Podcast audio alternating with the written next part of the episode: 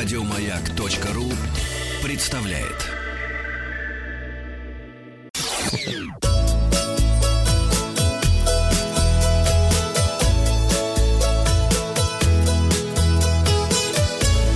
Роза ветров.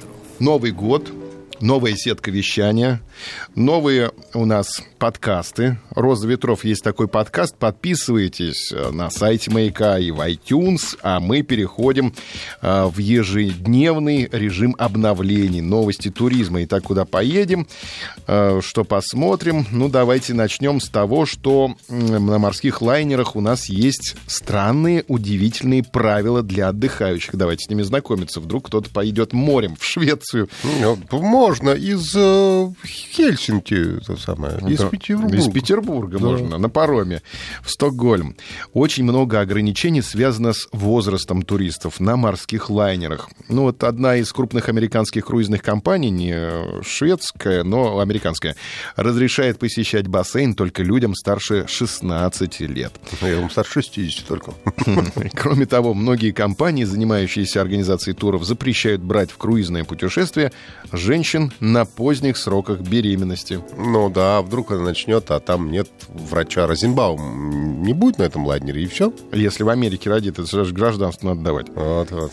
Ограничения также касаются и одежды туристов. Например, на круизных лайнерах можно столкнуться с запретом на ношение джинсов. Можно только без джинсов. В ресторанах лайнеров правила намного строже. Туристы не могут приходить на ужин в майке, бейсболке и в шортах. А в чем-то? В костюме, что ли? В смокинге. В смокинге, В смокинге. А если заляпаешь, Ну, есть химчистка. лишь бы денег содрать. Также есть ограничения и на употребление принесенного с суши алкоголя. В некоторых случаях отдыхающим разрешается взять на борт не более двух бутылок вина.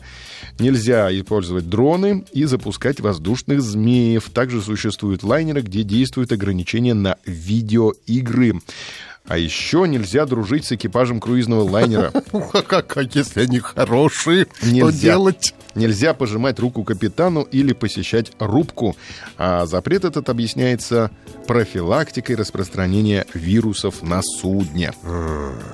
Теперь посчитаем. Давайте деньжата. У нас отпуск на носу. Мы уже взяли билет, кстати. Рекомендую. Сейчас эгейские авиалинии распродают. Есть Эгейские.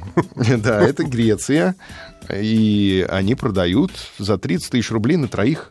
Хм, Да. недорого. Ну, правда, в сентябре. в сентябре. Так Ну, что в сентябре меня не будет. Будешь тут с Денисом Николаевым.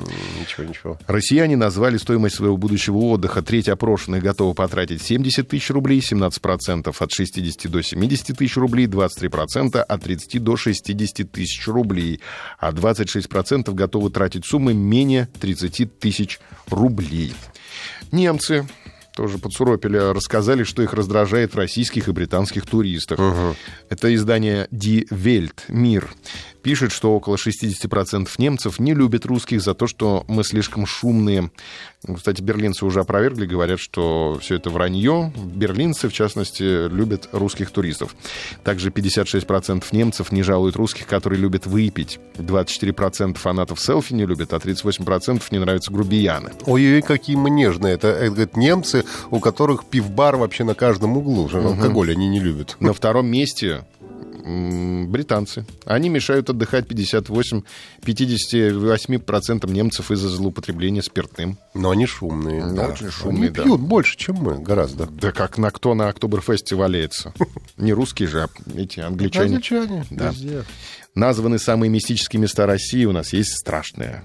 страшное Мистическая Мистическое, да. музыка. Я вам сейчас... Итак, самые мистические места России. Архангельская область. Соловецкие лабиринты. Говорят, что эти лабиринты надо посещать в одиночестве.